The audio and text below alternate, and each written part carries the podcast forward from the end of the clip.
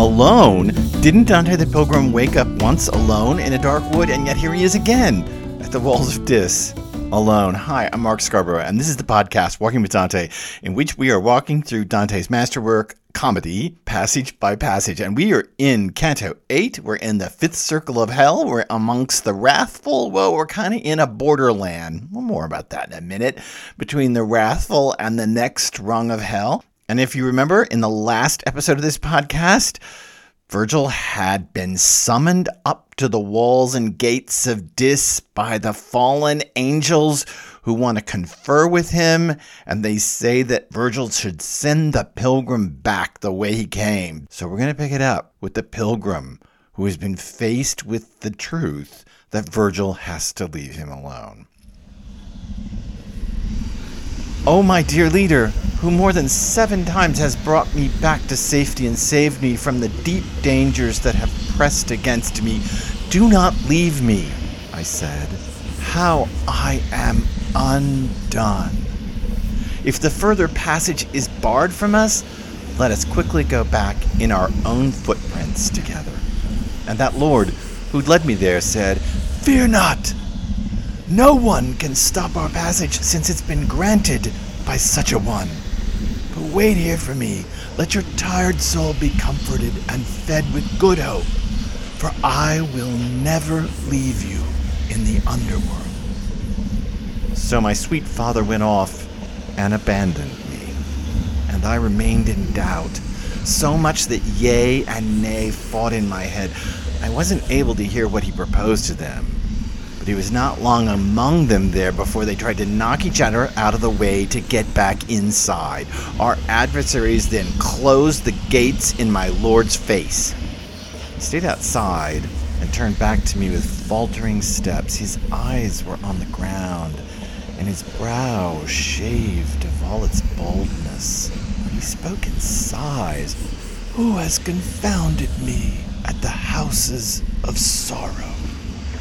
And he said to me, You, because I am irritated, don't get dismayed. No matter how they busy themselves inside to prevent our way, there is nothing new in their insubordination, for they showed it once before at a less secret gate that to this day is without any defenses. You already saw the dead writing. On this side, already down the slope, passing through the circles without an escort, comes one who will open the city for us.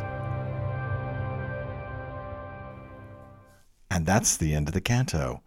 We are in a place in which a canto has stopped mid action. Let me just say that there are four parts to this passage. I just kind of want to take them piece by piece. First, the pilgrim, then Virgil, then the pilgrim again, and then Virgil again, back and forth. And then there's a fifth point I want to make at the end. So let's get to it.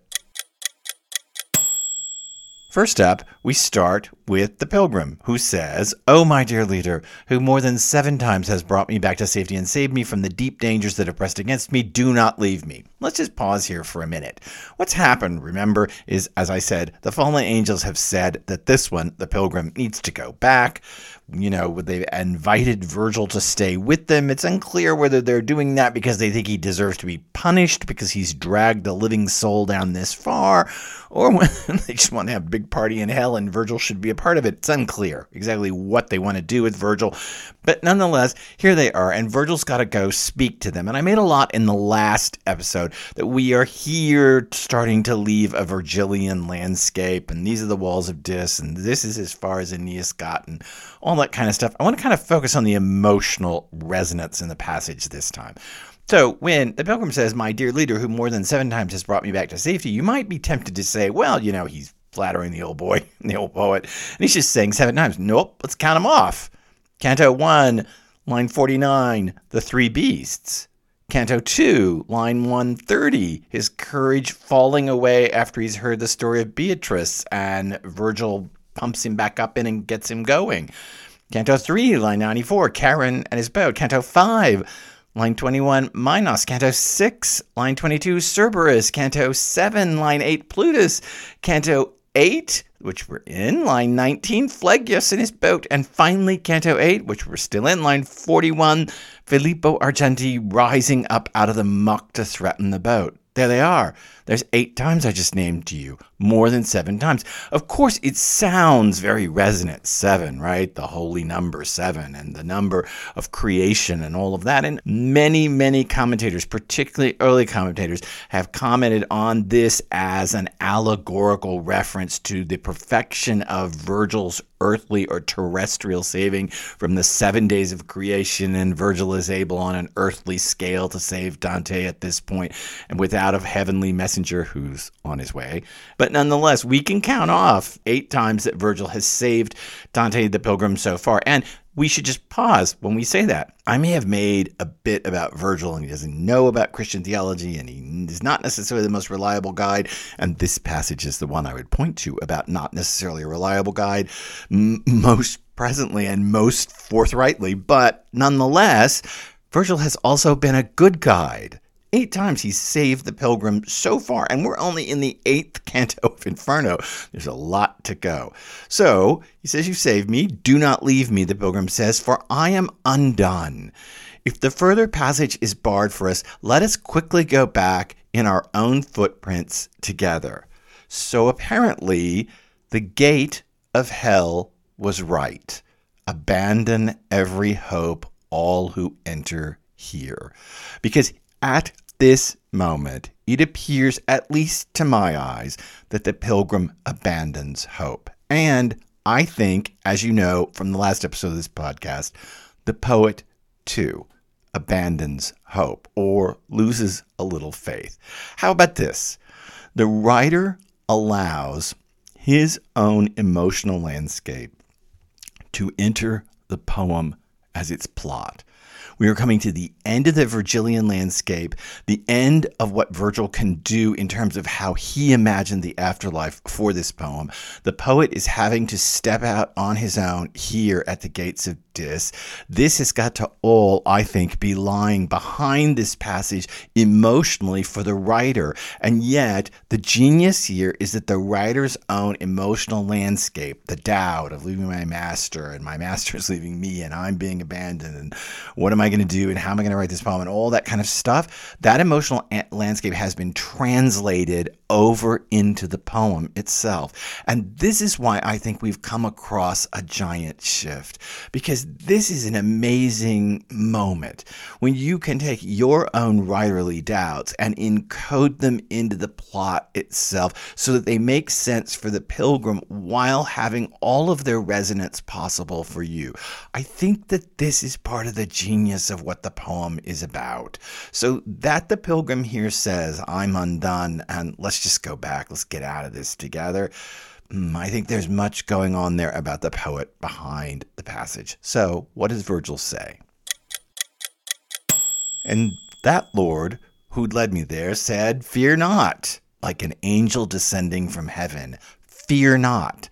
No one can stop our passage since it's been granted by such a one. You, I'm sure you heard this. This sounds very tortured in my English translation, and I did it this way on purpose because the verbiage in the medieval Florentine is actually tortured too. It's a little difficult. The verbiage tor- torques around, the clauses twist a bit.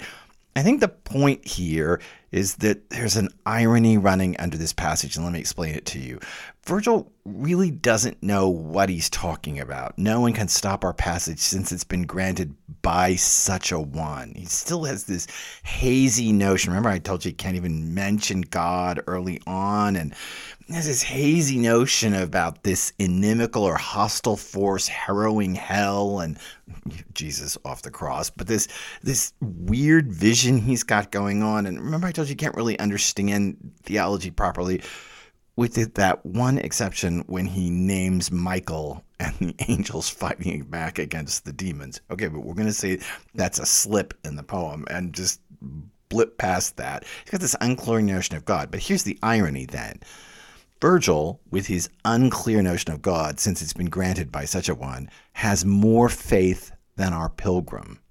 There's got to be some irony sitting under that. That Virgil knows help is coming, and Virgil knows they have to get through this gate and they have to go on. And the pilgrim is saying, Let's go back, let's go back, let's just return, let's go back the way we came. And Virgil is saying, Hey, this is all ordained, this has been granted by such a one. So even with his hazy notion of what God is, to use the terms of the poem, what God is, Virgil is showing more faith than the pilgrim and maybe I don't want to push it too far, but and maybe the poet too. It may be another node of the poet's emotional landscape entering into the poem itself. Virgil goes on, but wait for me here. He sounds so mm, comforting here, but wait for me here. Let your tired soul be comforted and fed with good hope, for I will never leave you in the underworld.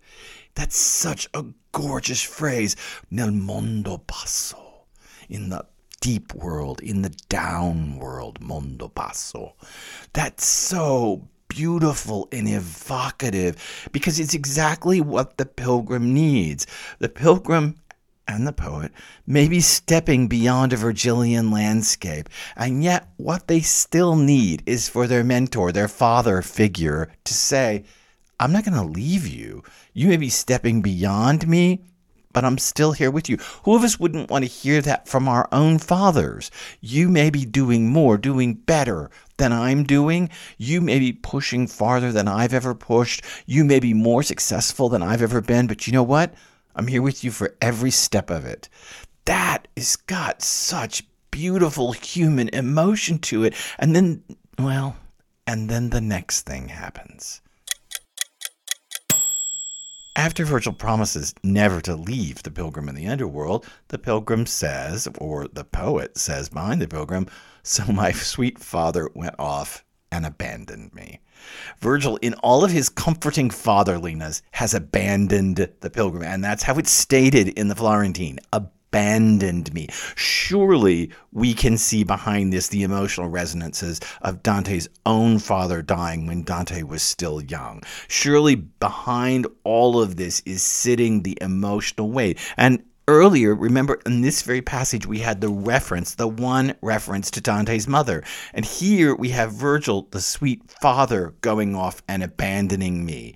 It's all got to have that developmental psychology running underneath the text that the poet is allowing to enter the story. Brilliant. And I remained in doubt, the pilgrim says, so that yea and nay fought in my head. I wasn't able to hear what he proposed to them. Let me tell you also, this is brilliant. I wasn't able to hear what he proposed to them. Here's why it's brilliant. This is great narrative point of view. This is worthy of, you know, I'm going to come back to it, Henry James, because the point of view is unified to the pilgrim. I wasn't able to hear what he proposed to them. In a looser point of view, if mm, let's say a less secure writer was writing this, they would uh, less secure writer would follow Virgil up to the adversaries, the demons, and we'd hear the conversation. Instead, we stay back with the pilgrim. I wasn't able to hear what he proposed to them. And so everything happens from a unified point of view at this point. This is also very modern narrative technique. Again, an older text or a less secure modern text wouldn't be that worried about the unity of point of view. Here, however, it's unified into the pilgrim. I wasn't able to hear what he proposed to them. We don't know what happens. And he was not long among them. I mean, we could see it. We could see Virgil ahead of us, right? Up on the path, talking to these demons, the walls of Despond, and we could just see it in our head. And, and there's the poor pilgrim standing back there, shivering. He was not long among them before they tried to knock each other out of the way to get back inside. Our adversaries then closed the gates in my Lord's face. And that the pilgrim is left out of all of this, that the pilgrim is not offered anything here about exactly what was said, is again a unified point of view. Uh, I think it may be even more than that. But let me say two things about this bit. First of all, when it says our adversaries closed the gates in my Lord's face, what it literally says in the Tuscan or in the Florentine is that the adversaries closed the gates against my lord's chest. This is important, perhaps, for what Robert Durling, a Dante scholar, sees as a schematic or a thematic or a formal device in Inferno. What Durling claims is that the Inferno is based on the body, and that as we move down the Inferno, we move down the body. For example, Limbo is all about memory and the mind. Francesca and her sorrows and her lust are all about the eyes, what I saw. Ciacco is all about the mouth and being a glutton and also perhaps talking too much. The avaricious are pushing boulders with their torsos. And so in Durling's formalistic understanding of the poem, we are descending down the human body. And we've come both to the avaricious and the angry, to the chesty, the torso-y part of the poem. And believe me, there's much to be said for this schematic. much to be said because we are going to descend much lower and much fouler in the body in the cantos ahead. So again, Durling sees this bodily schematic in the whole Inferno itself, working it out as one of the structural devices inside Inferno. And it shouldn't, he, he claims, we shouldn't be surprised that we're in the torso section. And so they shut the gates in my lord's chest against my lord's chest because we've been we've now moved down the body to mm, about heart level they don't think of the heart as the center of emotions. They think of it as a lake that holds the blood. They think more of the liver and even the kidneys as the centers of emotion. But we are descending toward the centers of emotion, which says to us again the emotional resonances inside this bodily poetic space would be coming would be becoming fuller. Oh, I almost tripped as I said it. Would be becoming fuller. All right. So Virgil stays outside and he turns back with faltering steps, con passi with faltering steps. Remember previously Virgil has had a spell. This is, you know, you can't you can't unwill this. This has been willed, where what is willed is what is done. And he's thrown his spell at Charon, and he's thrown his spell at Minos, and he's thrown goopy mess in Cerberus's mouth, and he's put Plutus down, and he's put Phlegyas down, and Virgil's always got his little spell going. And I told you earlier, there will come a point where his spell doesn't work. This is it. Virgil's blocked. He turns around and turns back to the pilgrim. And then this tercet, which I just love. His eyes were on the ground, and his brow shaved of all its boldness. And he spoke in sighs, Who has confounded me at the houses of sorrow? This is the first time we see Virgil worried in this entire descent into hell. This is the first time we've seen him worried in any way. Poor Virgil, how the mighty have fallen. Here he is, blocked, unable to get forward, unsure, eyes on the ground, those physical details, brow shaved of all its boldness. All he's just absolutely feeling it in his body that he's blocked body as if Virgil O'Shade has a body. But you know what I mean. He's feeling it as physical resonances and it's being stated that way in the poem that this is this is absolutely hitting Virgil. And for the first time we're making a true move into Virgil's emotional space not just the pilgrims. Again huge change in the poem. So let's finish the passage and he, Virgil, said to me, You, because I'm irritated, don't get dismayed. No matter how they busy themselves inside to prevent our way, there is nothing new in their insubordination, for they showed it once before at a less secret gate that to this day is without any defenses. Notice that Virgil is hmm, worried, confused, brow brow down, shaved of his boldness, eyes cast down on the ground to himself. But when he then approaches the pilgrim, he's very full of i don't know he's very full of certainty. You because i'm irritated don't get dismayed. No matter how they busy themselves inside to prevent our way. This is surely more of going back to that line for i will never leave you in the underworld. Virgil is becoming increasingly a father figure and this would be what a good father would do a good father might be worried let's say to pay the bills or to to make the mortgage this month but a good father wouldn't throw that necessarily on their child. Instead, they'd say, hey, let's buck up. We got to do this together. We got to get through this. We, we're, it's going to do it. We're going to succeed. Don't worry. Right? That's a good dad.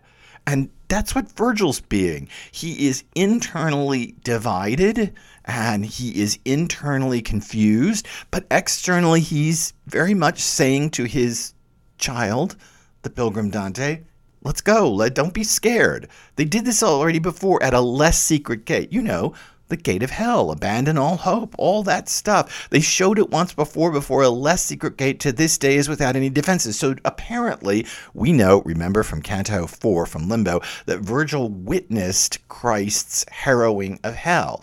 So apparently, there was some kind of demonic defense against the gates of hell when Christ descended off the cross and came down into the underworld. And Virgil witnessed it and maybe witnessed their defenses at that gate, the abandon every hope gate. Wow, do you realize what just happened? Virgil just got a backstory. Virgil's character is becoming deeper, more nuanced. It's got internal and external space. It's more caring, for I will never leave you in the underworld. And there's a backstory here. There's no precedent for this. There's no precedent for Virgil having witnessed the harrowing of hell and witnessed demons, you know, guarding the gate and defending the initial gate of hell. Dante is now feeling freer, Dante the poet, freer to give Virgil a full backstory, and we're getting hints of it. And we're getting hints of Virgil's internal landscapes. This is so wild. And the last four lines of this canto, you already saw the dead writing. Not not as if the writing is dead, uh, maybe dead as in it, it can't move or it's inconsequential, but dead as in the writing about the dead, the writing that is so scary, it's kind of deadly. And then Virgil says a curious bit. On this side, already down the slope, passing through the circles without an escort, comes one who will open the city for us. Okay, two things. As I've already said, this is the first time we leave our pilgrim and his guide suspended in the action at the end of a canto. We've done this a little bit, and then we came upon the great enemy Plutus, or right before we come to Francesca and the Lustful, and then we descended to a place without any light. So that's a little bit of hint of what's ahead, but this is different. So that's a change in the poem that there is a narrative through story that's driving over the edge of a canto and driving into the next into the next canto itself Okay, that's the first thing. And the second and much tougher thing how does Virgil know this?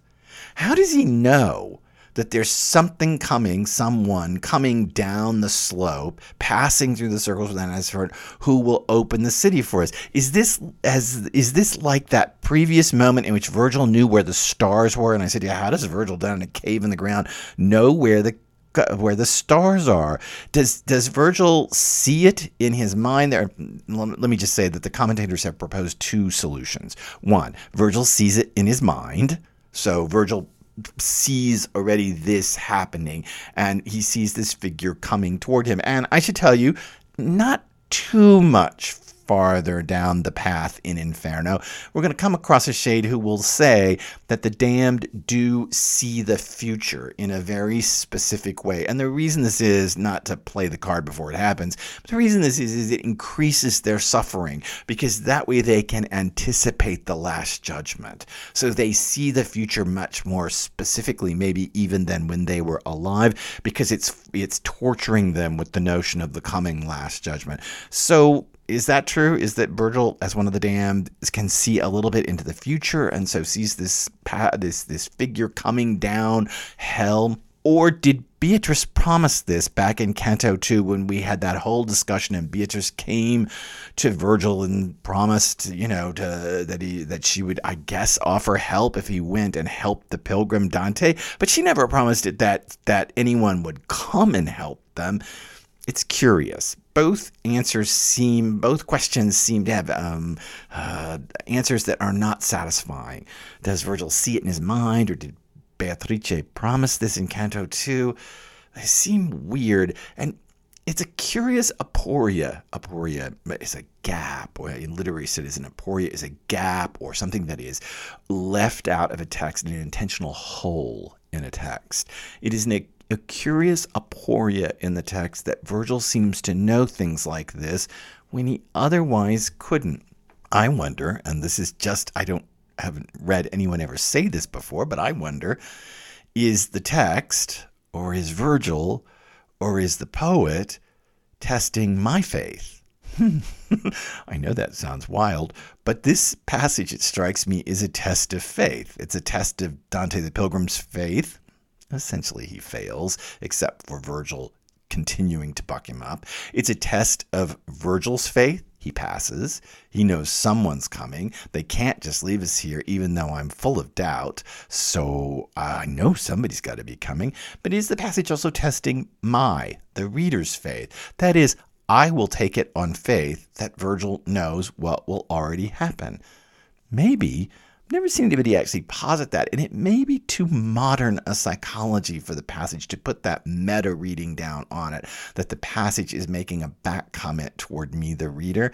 It always sits in the back of my mind as hmm, is the poem testing me? You know, the old idea that narrative and creative literature is the willing suspension of disbelief eh, from Coleridge. And that willing suspension of disbelief is not on the part of the artist, but on the part of the reader.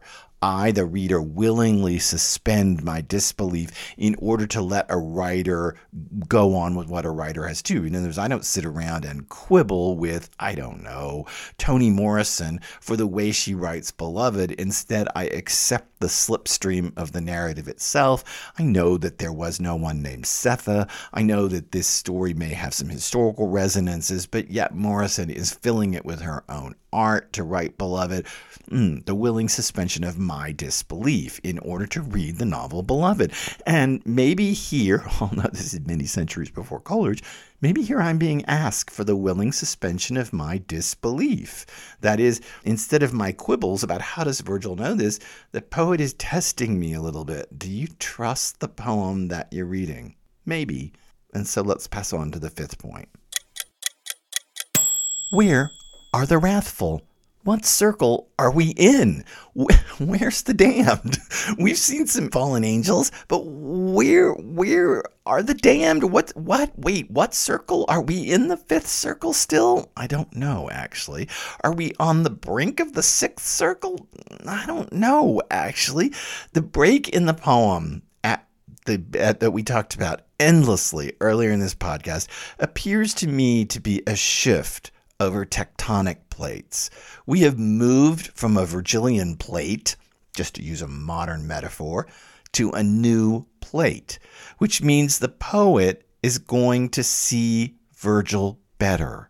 Standing on another plate, the poet can look back at the previous tectonic plate, the Virgilian plate, and see Virgil as more human, more comforting, wiser, more fatherly, less grandiose, with an interior space, with his own set of doubts, with his own set of foibles, with his wisdom and his irritations in tow. It strikes me that from here on out, Virgil's interiority becomes more of a thematic of the poem itself. And so we have slipped over a tectonic plate. And we know that because we're not just counting off the circles of hell anymore. Instead, we're sitting here with the, to use a modern word, psychology of the pilgrim and his guide. Remember back in Canto 1 when Dante first meets Virgil, he says to Virgil, I got the high style from you. Remember this? Are you Virgil and the great poet? And I got the high style from you. And I made a big deal about high style versus new style and low style and Beatrice's soft and general words and all that kind of stuff part of slipping over the tectonic plate. Maybe that we're losing the high style. That may be part of that Virgilian plate that we just left behind. And it's not that the poem breaks, or not necessarily Boccaccio's story that somehow, I don't know, the poem's in a drawer somewhere and someone went and found it and brought it back to the poet, but rather we may be watching the artistic style developing such that we've come across onto another tectonic plate and the high style is now behind us because believe me, from here on out, the Inferno will certainly not be much in the high style. And it's going to become more self conscious about poetry and the making of poetry, which means the poet's concerns and the poet's emotional landscape are going to enter the poem more and more. And those early bits, Canto 1 and Canto 2, they are the high style. I told you this earlier. Canto 2, the jump up to heaven, it's like so many classical works that start on earth and jump to heaven. Lucan and Ovid, so many works do this. They start on earth, they jump to heaven. And that's what our comedy did. But now we are more settled into storytelling, into plot, into emotional landscapes. Virgil is becoming clearer. He's becoming more interesting. The pilgrim is actually going to become clearer and more interesting as here that the pilgrim wants to turn around. The pilgrim has been promised help potentially by the virgin herself. And yet the pilgrim and maybe the poet is willing to turn around. Let's go back, follow our footsteps back. Let's just cut our losses and get out of here amazing. So much resonance at the end of Canto 8 as we leave our pilgrim and his guide standing still in front of the walls of Dis, one full of doubt, one full of hmm, something like faith, one seemingly in a quandary, one certainly appearing to be certain for the sake of his pupil or his son, as it were, since it does say, My sweet father went off and abandoned me. We leave them in an extraordinarily human spot. I hope you've enjoyed this episode of the podcast Walking with Dante. I hope you'll come back because we're going to cross on to Canto 9, and Canto 9 is going to show the rescue. Who's coming down that slope? Who's coming down it without an escort? How do the gates of the city get open? And then we will pass into Dis and forever be in the city of hell. Well, forever. Until the 34th canto of Inferno and be inside the city of hell all of the strangeness that happens inside of Dis with the sinners who willingly and knowingly commit the sins they commit. Subscribe, like this podcast. I could use a comment. Drop right down there to the bottom of the Apple podcast page. You'll see a comment box. You can leave a comment. That would mean a great deal to the analytics and to me too. Otherwise, I will see you back for the salvation of Virgil and our pilgrim in the next episode of Walking with Dante.